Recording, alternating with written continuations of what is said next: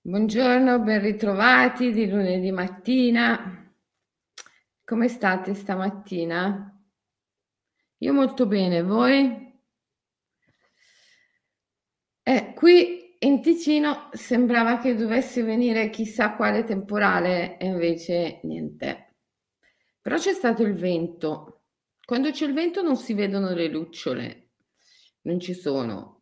Sì, perché adesso sono incominciate le lucciole qua nel, in giardino e, e nel bosco ovviamente, tantissime. È uno spettacolo quello delle lucciole. Io alla sera mi metto fuori in giardino, è bellissimo perché vedo prima le lucciole, anzi no, prima i pipistrellini, piccoli piccoli, che vengono a bere al pozzo, per cui arrivano fum, velocissimi in picchiata. Poi, quando fa più buio, le lucciole. Bellissimo. Poi dopo incominciano a sentirsi i gufi, le civette che urlano. E poi ovviamente le volpi. Eh cerbiati, fanno casino, poi si sentono i campanacci delle, delle mucche della vicina che sta un po' più sotto la collina, c'ha i cavalli e c'ha le mucche, c'è anche l'asino che raglia, però adesso ultimamente non lo sento più. Mi faceva così piacere sentire l'asino che ragliava. Bella la voce del bosco, bellissimo, sì. Eh. Allora ragazzi, voi state bene? Come avete passato il weekend? Bene? Io stamattina, sapete che è lunedì satsang, vuol dire domande e risposte. Intanto che voi vi preparate a scrivere delle domande e io rispondo, eh, volevo, volevo dirvi quanto siete belli è come bello essere insieme. Questo insieme che è molto di più della somma delle parti. Su mio invito state tutti quanti pubblicando le vostre foto sul gruppo Facebook Selene Calloni Williams. È bellissimo vedervi, è bellissimissimo vedervi, bellissimo vedervi anche a chi vi guarda, vero a chi? Anche a chi vi guarda, vi guardiamo insieme, guardiamo insieme le vostre foto. È una gioia vedervi, davvero una gioia vedervi nelle foto. Siete bellissimi. Ma poi, cioè, siete belli, be- belli di una bellezza autentica eh, che diversità anche, siete così diversi gli uni dagli altri. E allora mi è venuto da pensare che tutte queste figure che si vedono sui giornali, in internet, immagino anche in televisione, eh, non lo so perché io la televisione sarà 20 anni, 25, 30 anni che non, non la guardo. Eh, ho detto perché devo guardare la televisione? Eh, se voglio vedere un bel programma, lo faccio. e infatti ho fatto un programma televisivo che andrà in onda a luglio e agosto, ma non vi anticipo ancora nulla di concreto. Eh, perché ancora non ho parlato col mio il mio staff, le mie Dragons Girls e i miei Dragon Boys. E quindi ancora non abbiamo deciso di comunicarlo. Così adesso mi è scappata. Ho fatto un programma televisivo, sì perché mi sono detta, dopo 20-25 anni che non guardavo la televisione, se voglio vedere un bel programma, sai che c'è? me lo faccio, me lo faccio. E così me lo sono fatta.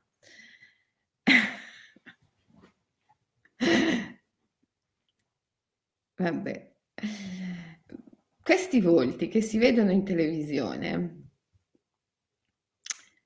che immagino si vedano in televisione perché come vi dico io ho vent'anni che non la guardo, ma anche al cinema ultimamente, che io dico: "Ma scusa, ma il cinema proprio dove dovrebbe esserci la massima diversità, c'è un'omologazione". Per non parlare dei g de dei di internet, dei giornali, cioè so' tutti uguali, tutti uguali. E la bellezza di vedere voi nel gruppo Facebook è la bellezza della diversità, che poi è autenticità, è verità, perché la natura che è vera, che è autentica, è assolutamente diversa. Non c'è mai un fiore totalmente uguale ad un altro, un albero uguale ad un altro. La bellezza è diversità. Ciao Selene, da quando ti ascolto le persone a cui provo a portare la visione della mente poetica, mi dicono che sono fuori di testa. Brava Alessia, vuol dire che sei sulla strada giusta. Quando incominciano a dirti che sei matta o che sei matto, sei sicuro che sei sulla strada giusta. Sicuro che sei sulla strada giusta. Perché in questo mondo, come cantava Gaber, fanno tutti finta di essere sani. Me lo ricordate Gaber? Far finta di essere sani. Quindi in un mondo in cui tutti fanno finta di essere sani, se quelli che fanno finta di essere sani ti dicono che sei matta o sei matto, sicuro che sei sulla strada giusta, sicuro. Quindi vai così Alessia che vai benissimo. A me l'ha detto mia figlia di 13 anni del tuo programma televisivo, l'ha visto su Instagram qualche tempo fa e più sul pezzo di me. Ma tesoro, tua figlia non solo è sul pezzo, ma è una veggente, è una...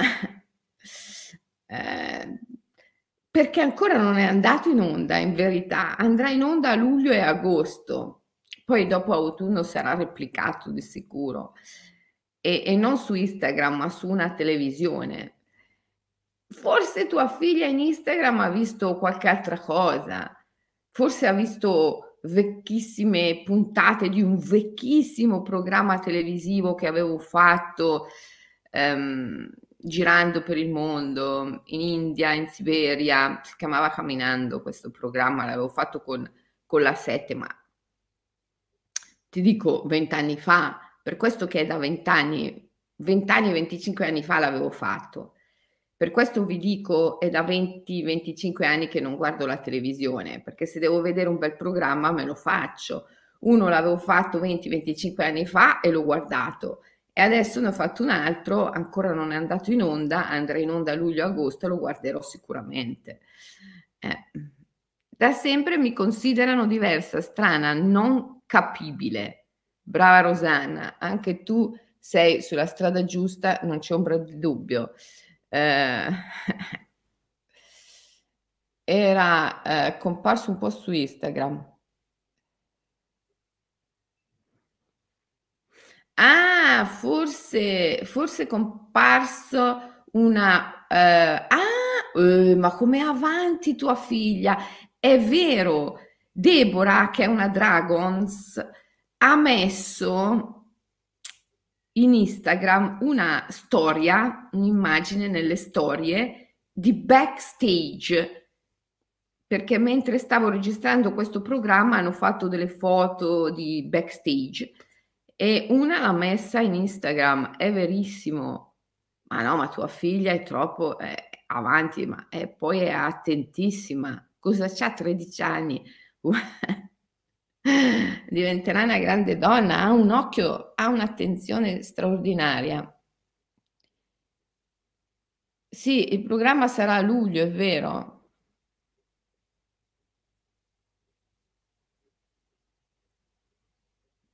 Ah, è vero Ale, avevo detto che non sarebbero andate in onda le dirette in luglio-agosto perché saresti stata in tv. È vero, però sai che io non lo so mica se poi a luglio-agosto non farò le dirette davvero. Sono molto indecisa perché Poi so che mi mancherete un casino. Questa famiglia questa famiglia di meditazione, questa meditation family sta venendo su così bene, come direbbe qualcuno, sta venendo su così bene che lasciarla lì è è un peccato. È è è così bello essere insieme, dà così tanta forza, così tanta energia. Dai, quando siete un po' tristi magari durante la giornata siete un po' stanchi, mhmm, se voi date un'occhiata al gruppo Facebook Selene Calloni Williams, scorrete le foto, vedete questi visi, ehm, delle persone che fanno parte della nostra famiglia, non non non vi viene un moto di energia, di forza, di dire: "Sì dai, andiamo avanti."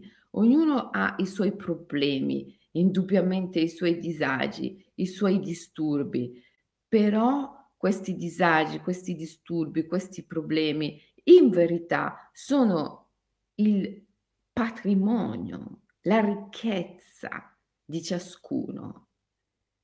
Perché nella nostra famiglia una delle principali attività è la trasvalutazione e quindi è il ribaltamento dei valori. Ribaltare i valori della mente e apprendere giorno per giorno come le nostre fragilità, le nostre debolezze, le nostre mancanze, le nostre imperfezioni siano in verità la nostra bellezza, la nostra forza, la nostra possibilità di danzare con Dio e di ricevere ispirazioni, idee.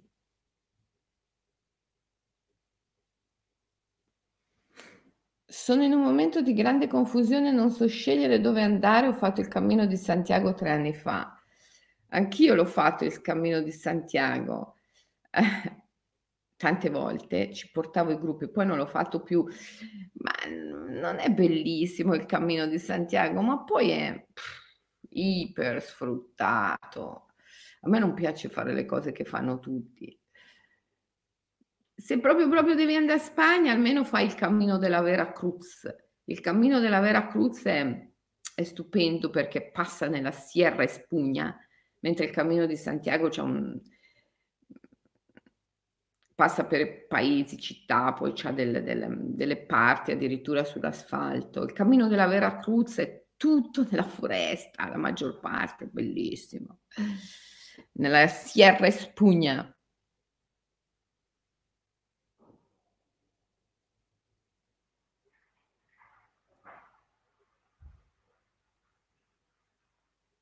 Chi non ha la televisione come farà a vedere il programma? Beh, potrà vederlo in internet sicuramente. Sì.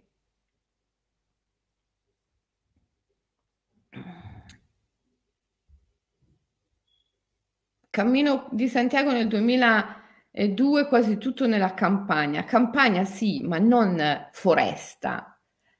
Eh, campagna a volte sei sotto il sole.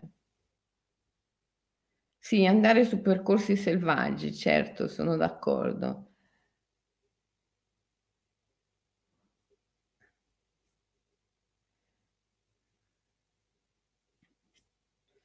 Buongiorno mia carissima Selene, ti prego non ci lasciare con le tue dirette quest'estate, io non vedo l'ora di sentirti la mattina. Sì, dai.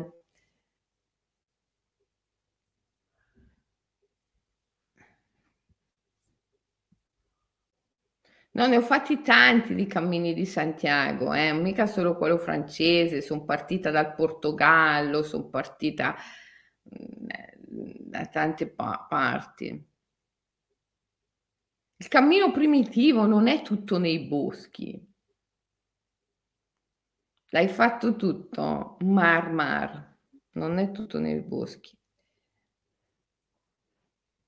Circa un mese fa ho provato a non seguire più le dirette perché mi sembrava che fosse diventata una dipendenza e volevo capire bene cosa mi spingesse. Non volevo fosse un'abitudine. Devo dire che mi è mancata tanto perché proprio come dici tu è l'incontro che apre la giornata con una marcia diversa e sapere che siamo in tanti mi rafforza in una quotidianità molto eh, ritirata. Eh, oddio, ho perso la chat. In una quotidianità molto ritirata e solitaria. Grazie Selene. Sei una maestra davvero grande. Grazie a te tesoro, grazie a tutti voi. Eh, quando dubbi mi vado a rivedere le tue dirette, una guida. Mi dicono che continuo a fare scelte, delle quali mi pento perché non so cosa voglio. È più complesso di così, in realtà. Sì, ma non è vero che facciamo scelte eh, sbagliate perché non sappiamo cosa vogliamo. La verità è che non siamo noi a fare le scelte. Questa presunzione dell'io, l'io, che poi diventa ego nella nostra società, individualismo, che pretende di essere all'origine degli eventi. L'io pretende di essere colui che decide l'evento. È assurdo, è un atto di presunzione, un atto addirittura di prepotenza illusoria. Gli eventi sono enti, entità, spiriti, tesoro. Gli eventi sono daimones, come ben sapevano gli antichi, sono dei, dei, numi. E questa impressione che sia il nostro io a scegliere gli eventi, a determinare gli eventi, è, come dicono i buddisti, citta maya, inganno della coscienza, è del tutto illusorio l'io stesso, il senso dell'io è un principio illusorio.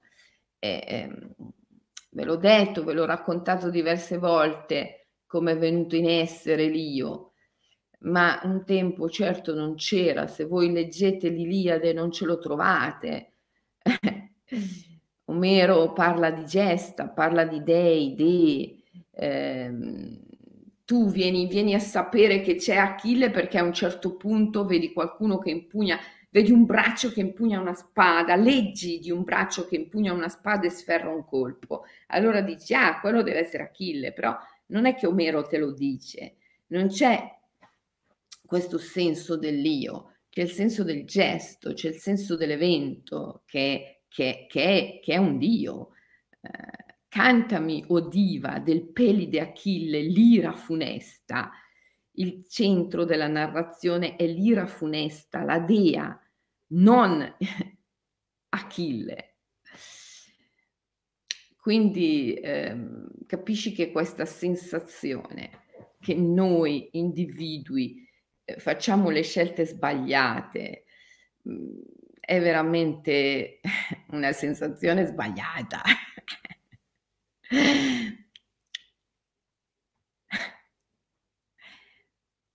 Se c'è un'idea sbagliata di tutte le idee, è proprio l'idea che le idee siano un prodotto del nostro io, un segreto del nostro cervello.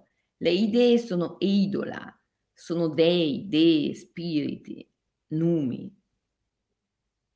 Eh e quindi è la nostra relazione con il divino alla base di tutta la manifestazione, la relazione di psiche amore, la relazione della coscienza con il divino, che a sua volta la coscienza è pure divina, perché psiche e amore sono distinti ma non separati, sono il due in uno. Bisogna sempre vedere le cose in termini di non dualità, cioè in termini di amore. Il problema di questa società è che è la società del controllo, è la società del potere.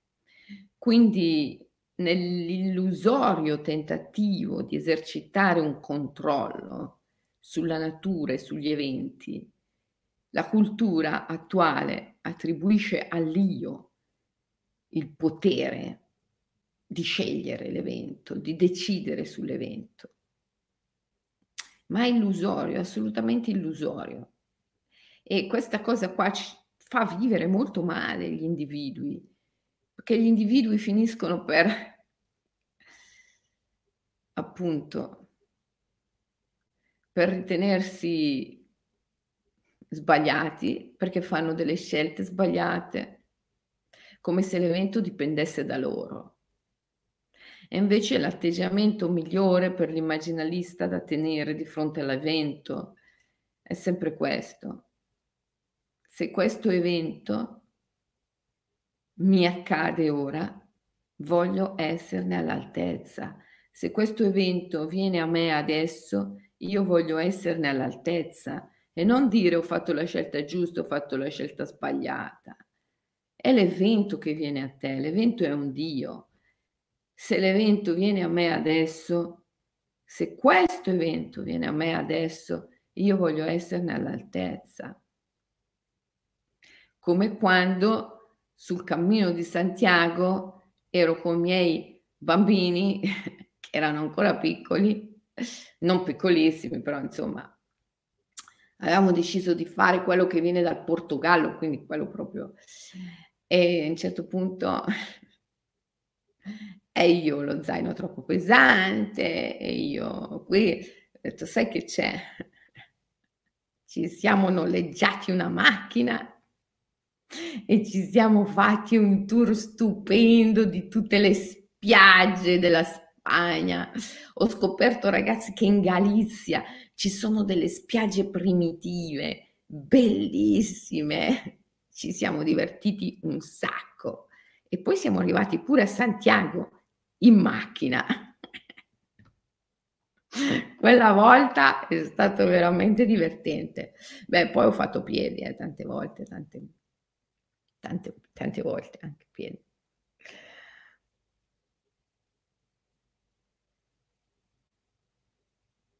La mia Micia, Miu, che è con me da 16 anni, sta lasciando il corpo. Grazie a ciò che mi ha insegnato sto affrontando questo evento cercando di avere fede, anche se con infinita tristezza. Certo, Lori, ma questa è una dolce tristezza, è una tristezza che sicuramente ti renderà più forte, è una tristezza che ti permetterà di dissolvere il senso dell'io e di avere una coscienza più ampliata, più allargata. Quando un nostro animale muore, non muore mai in vano, non deve mai morire in vano. Il suo transito deve sempre essere la spinta per ampliare la nostra coscienza, la nostra consapevolezza e riunire i due mondi, il visibile e l'invisibile, in un unico grande atto di consapevolezza. La morte dei nostri animali ci avvicina sempre un po' di più alla libertà e all'immortalità perché ci permette di unire i mondi, il visibile e l'invisibile.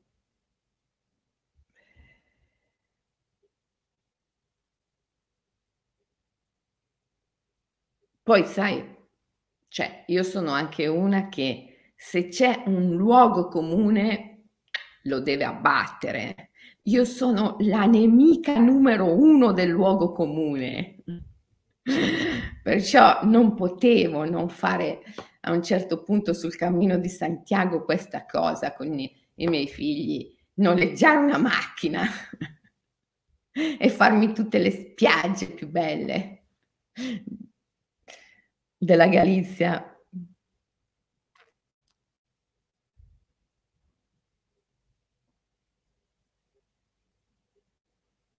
Domanda, come fare a comunicare con le mie cugine terrorizzate dai media contatto, certe verità.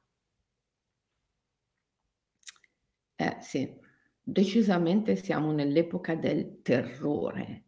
Siamo nell'epoca del terrore e della menzogna.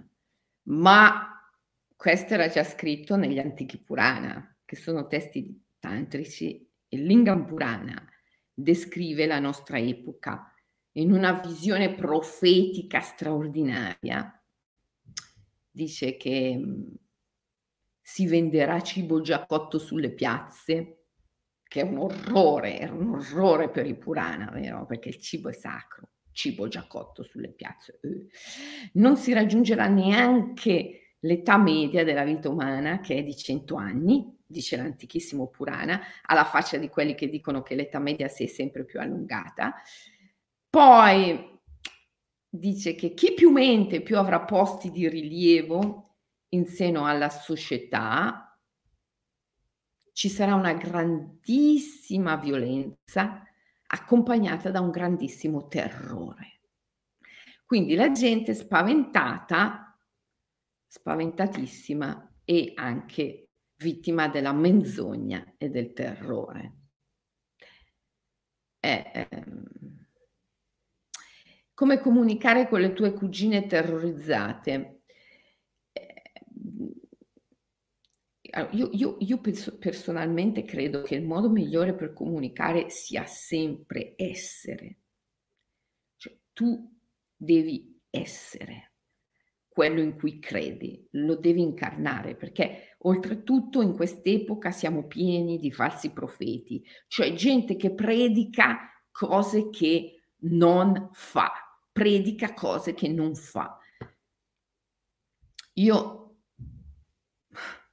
mi ricorderò sempre e chi era con me lo può testimoniare. A,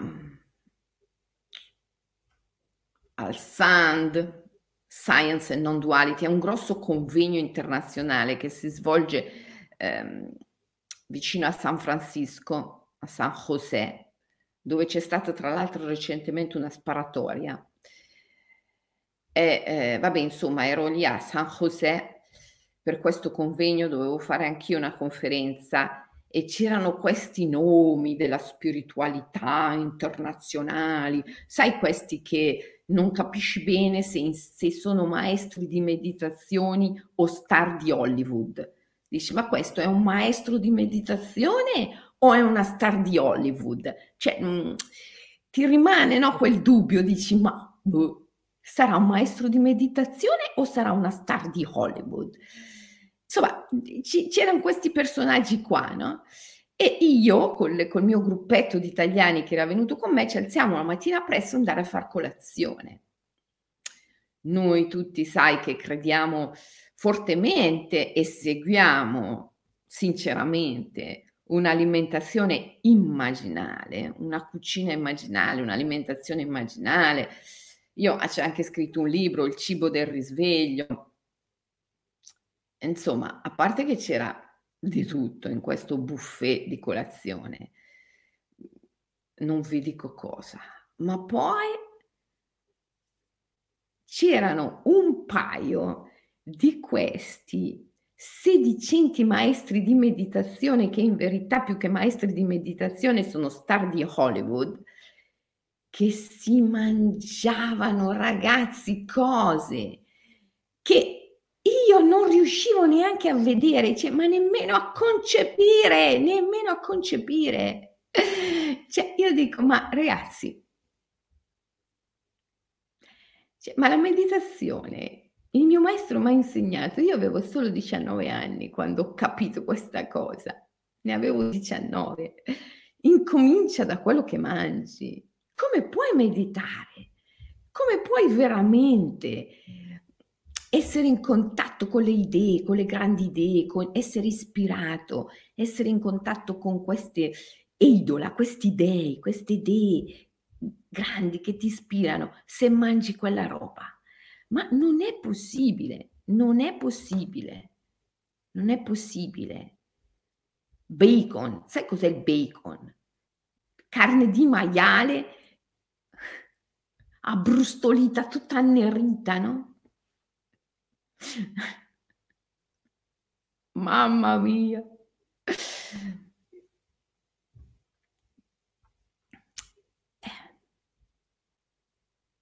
A proposito di animali, Corrado!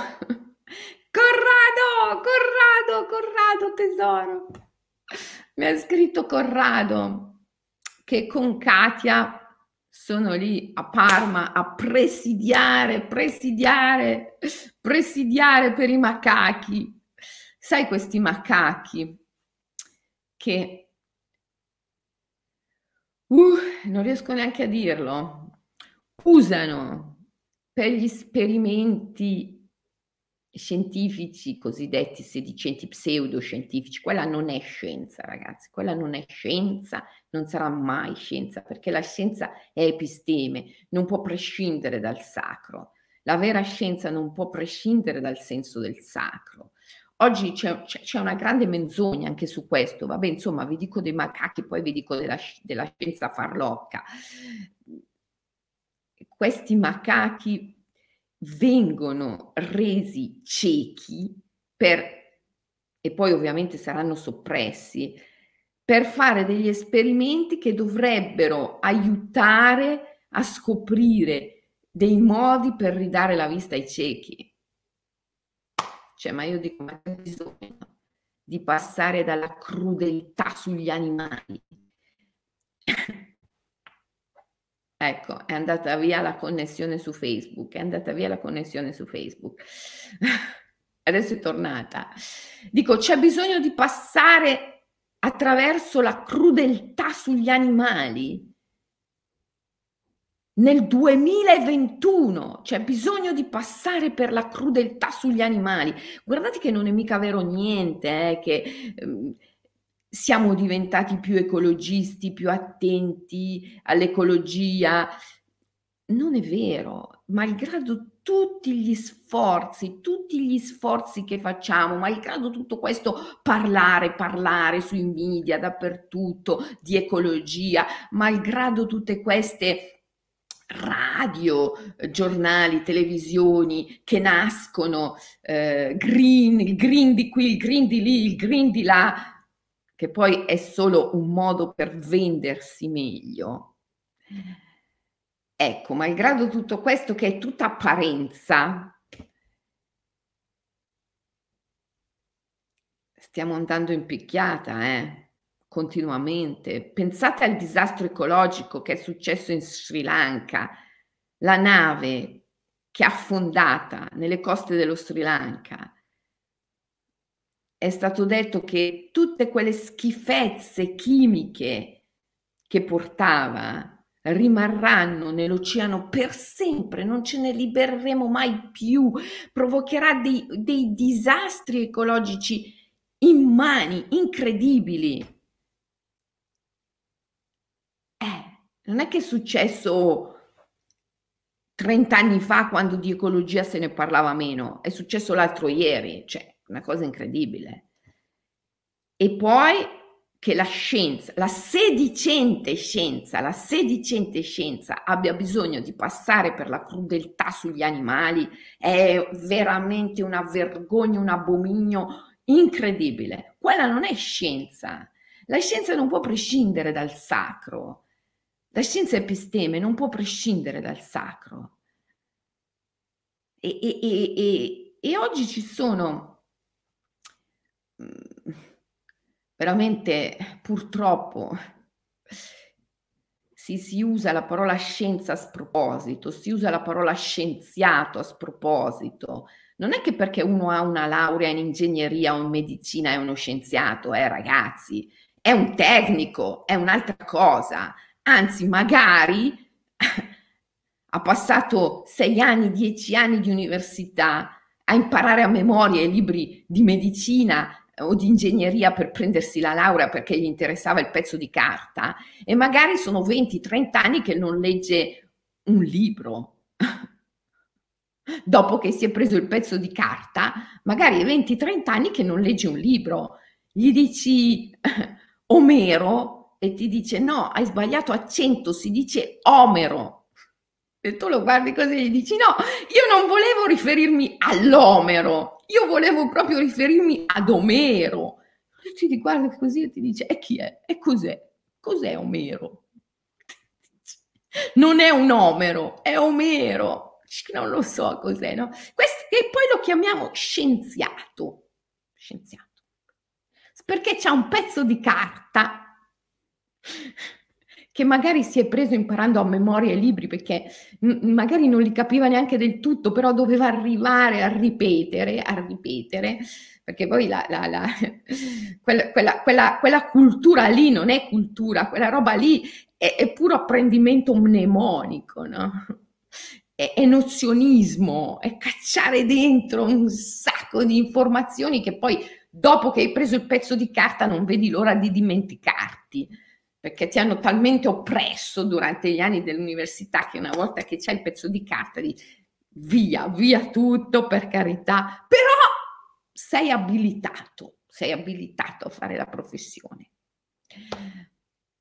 E poi hai un ordine, ecco, l'inciviltà, gli ordini professionali sono il simbolo di una decadenza della cultura estrema.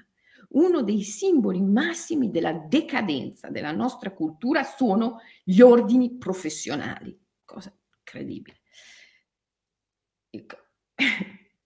Il primo passo, uno dei primi passi che segnaleranno l'uscita dal Kali Yuga, da questa epoca di violenza e di ignoranza e di menzogna, sicuramente sarà l'abolizione degli ordini professionali, perché sono un'indecenza. Comunque, questi tecnici, sedicenti scienziati, eh,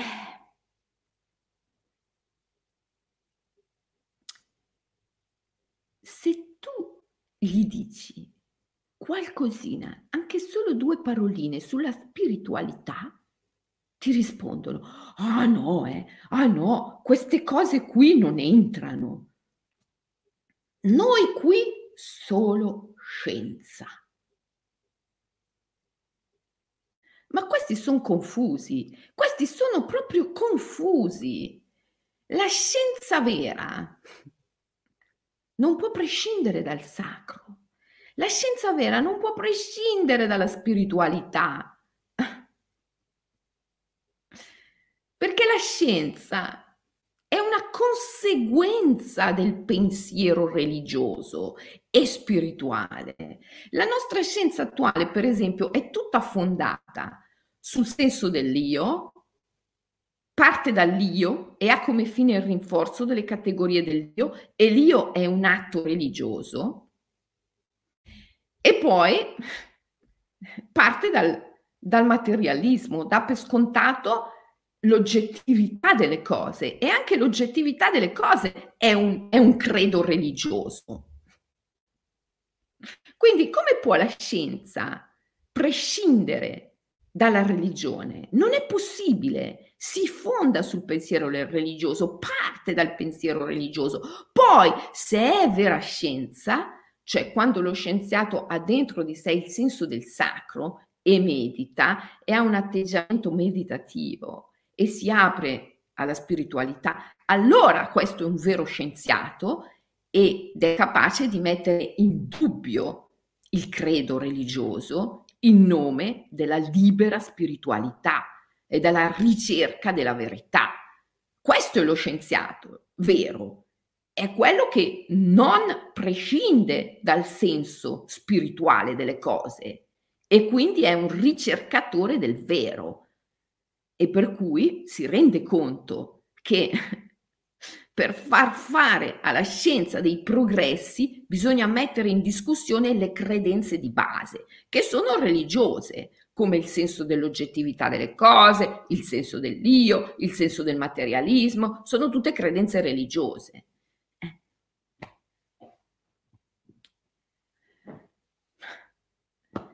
Se uno pretende di prescindere dalla spiritualità, prescindere dalla, dal sacro non è uno scienziato, è un tecnico, è un'altra cosa. Oggi li chiamano tutti scienziati, ma non lo sono, eh, sono tecnici. Eh. Oggi la chiamano tutta scienza, ma non è scienza, è tecnica, è un'altra cosa. Solo che la tecnica è funzionale al sistema economico, perché la tecnica fornisce all'economia prodotti che sono industrialmente producibili, vendibili e allora l'economia ovviamente che oggi è il Dio, vero? Il denaro che oggi è il Dio sostiene questo tipo di pensiero, cioè il pensiero tecnico, desacralizzato, che non è il pensiero scientifico.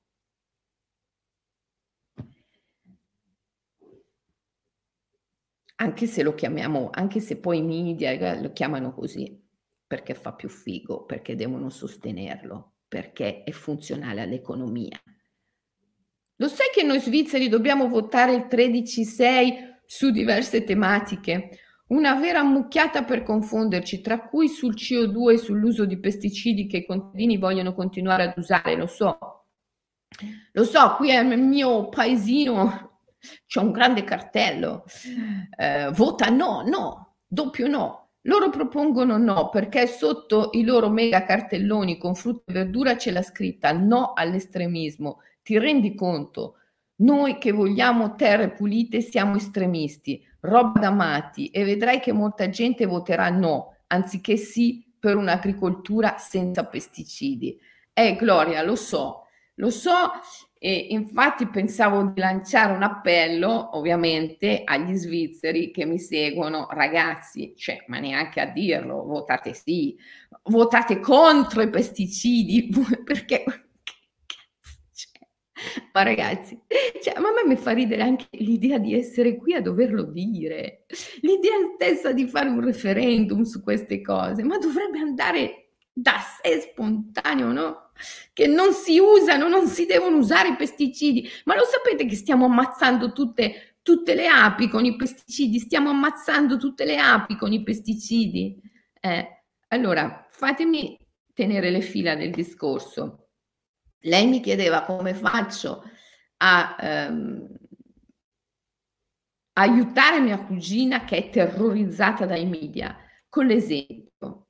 Devi essere ciò che vuoi comunicare, essere ciò che vuoi comunicare. Vivi nella non paura, vivi nella libertà, nel non condizionamento e nella non paura. Vedrai che con il tuo esempio aiuterai tua cugina e aiuterai anche tanti altri. Ragazzi, vivete nella non paura. Siamo nel Kali Yuga, quest'epoca che Lingam Purana dice epoca di violenza, di menzogna, di paura.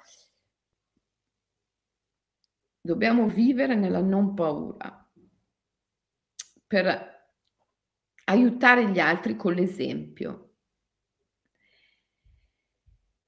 E, ehm, e chiaramente se possiamo votare contro i pesticidi, assolutamente dobbiamo votare contro l'utilizzo dei pesticidi. Stiamo uccidendo tutte le api con i pesticidi. Ma, ma lo sapete che se non ci saranno più le api, ci sarà uno sconvolgimento, già che come se non fosse già sconvolto, dell'ecosistema. Ma io qua ho il giardino pieno di lucciole di questi tempi. Ma mi ricordo che anche quando ero piccola e vivevo in tutt'altro luogo, era pieno di lucciole. Oggi, se torno in quei luoghi dove sono nata, ma non solo non ci sono le lucciole, ma non c'è più niente, non c'è più un pezzo di terra, è tutto cementificato. C'è un, un, un inquinamento elevatissimo, sembra una camera a gas. Figurati.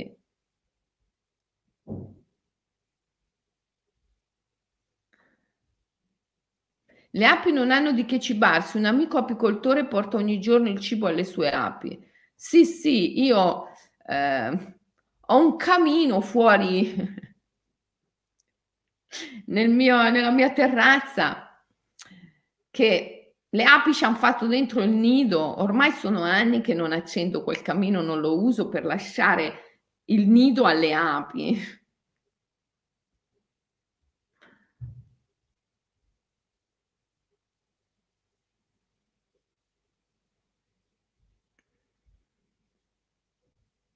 Senza api il mondo sarà vicino all'autodistruzione, certo, certo. Buongiorno ragazzi, c'è qualcuno che vive in Svizzera e dintorni che andrà al seminario di Selene a San Giuliano Terme? Sto cercando un passaggio in auto. Gigi, io vado dalla Svizzera a San Giuliano Terme. Tu do io il passaggio, te lo do io il passaggio, scusa, eh. Ah no, però io eh, forse non vengo a casa perché io sono a Porto San Giorgio prima e quindi probabilmente vado direttamente da Porto San Giorgio a San Giuliano Terme perché passo da un seminario all'altro. Il seminario di Porto San Giorgio vado poi a quello di San Giuliano Terme senza tornare in Svizzera. Ma eh, forse sì, forse ci torno. Dipende, dipende, se faccio tardi non torno, se invece ho il tempo torno. Per cui stiamo in contatto che se dovessi tornare te lo do io il passaggio. Mia figlia di 10 anni piange molto ed è spaventata per l'inquinamento e la distribuzione per mano dell'uomo del nostro amato, distruzione sarà per mano dell'uomo del nostro amato pianeta. Lo so, i bambini sono molto sensibili, molto sensibili. Eh, sì, lo so.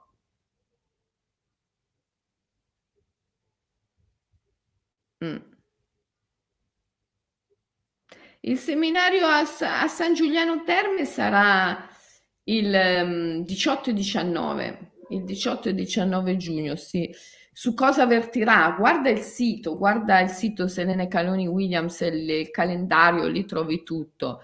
Ehm, è, è un po' sballato il sito ultimamente. No, perché me l'hanno rifatto questo sito e, ehm, e, ancora non si è ben caricato, assestato, per cui ci sono link che portano in parti strane. Eh, clicchi su un libro, il cibo del risveglio e ti si apre. Eh, ci credo, ci riesco. Clicchi sul libro, ci credo, ci riesco e ti si apre il libro diverso e vincente. Eh, però sarà questione di, di qualche giorno, poi si sistemerà tutto. Ma a me piace anche così a me piace anche così. Infatti le mie dragons sono un po' eh, sconcertate perché mi dicono ma come Selene? Non sgridi mai nessuno quando fanno le cose male, ma non esiste fare le cose male. L'unico modo di fare le cose male è quello di non farle, non farle. Quindi anche voi, e qui riprendo dall'inizio, quello che si diceva. Quella ragazza che ha scritto all'inizio, eh, mi dicono che faccio le scelte sbagliate. Non esistono le scelte sbagliate. L'unica scelta sbagliata che potete fare è quella di non fare, di astenervi dal fare. Perché questo è rimandare, rimandare, rimandare. L'anima deve compiere la sua missione e tutti gli eventi, tutti gli eventi vanno sempre in questa direzione. Oggi alle 11 e mezza farò un, um, un breve speech su Clubhouse. Conoscete Clubhouse?